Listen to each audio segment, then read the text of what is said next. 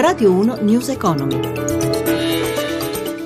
Le 18.05, buon pomeriggio, ben trovati da Luigi Massi, chiusura di settimana in terreno positivo per le borse europee, ma ci dice tutto Marzio Quaglino dalla redazione di Milano, a te.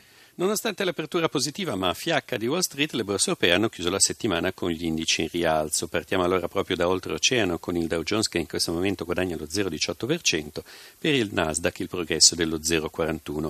Nel vecchio continente Londra e Parigi hanno chiuso poco sopra il mezzo punto percentuale, per Francoforte chiusura più 1,04%. In rialzo anche Milano con l'indice dei maggiori titoli, il Fuzimiba più 0,46%. Sul listino di Piazza Affari spiccano Saipem più 2,93%, 2,5% e Fiat Chrysler più 2,60% in una seduta positiva per tutto il settore auto a livello europeo. Resta dunque l'atteggiamento positivo degli investitori dopo la conferma che negli Stati Uniti il costo del denaro non aumenterà tanto presto, mentre c'è la possibilità che la Banca Centrale Europea prosegua il piano di aiuti a sostegno dell'economia dell'Europa. Sul mercato dei titoli di Stato la forbice con i Bund tedeschi si è ristretta a 107 punti base, tornando così ai valori dell'aprile scorso. Stabile invece il rendimento rendimento del BTP decennale all'1,70%.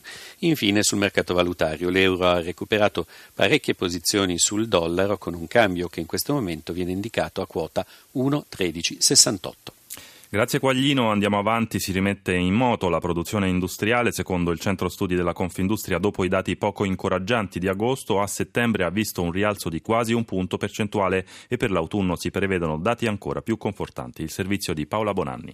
Il settore auto, nonostante scandali e rilevatori di gas di scarico truccati, tira e molto, tanto da fare da traino in un'estate non proprio positiva per la produzione industriale. Il centro studi di Confindustria ha evidenziato un agosto freddo. I dati a prima vista lusinghieri più 4,1% si sono ridotti ad un piccolo progresso tendenziale di un punto, considerando la giornata lavorativa in più del 2015, mentre su base mensile destagionalizzata rispetto a luglio c'è addirittura una frenata frenata di mezzo punto percentuale, di cui l'energia è responsabile solo in parte, con un meno 4,3% a causa del caldo shock di luglio. Infatti sono scese tutte le altre categorie di beni, ad eccezione di quelli strumentali, ma dicevamo degli ottimi risultati del settore auto. La produzione di autoveicoli ad agosto è cresciuta quasi del 50% rispetto allo stesso mese del 2014, continuando una serie di aumenti a due cifre iniziati proprio alla fine dello scorso anno.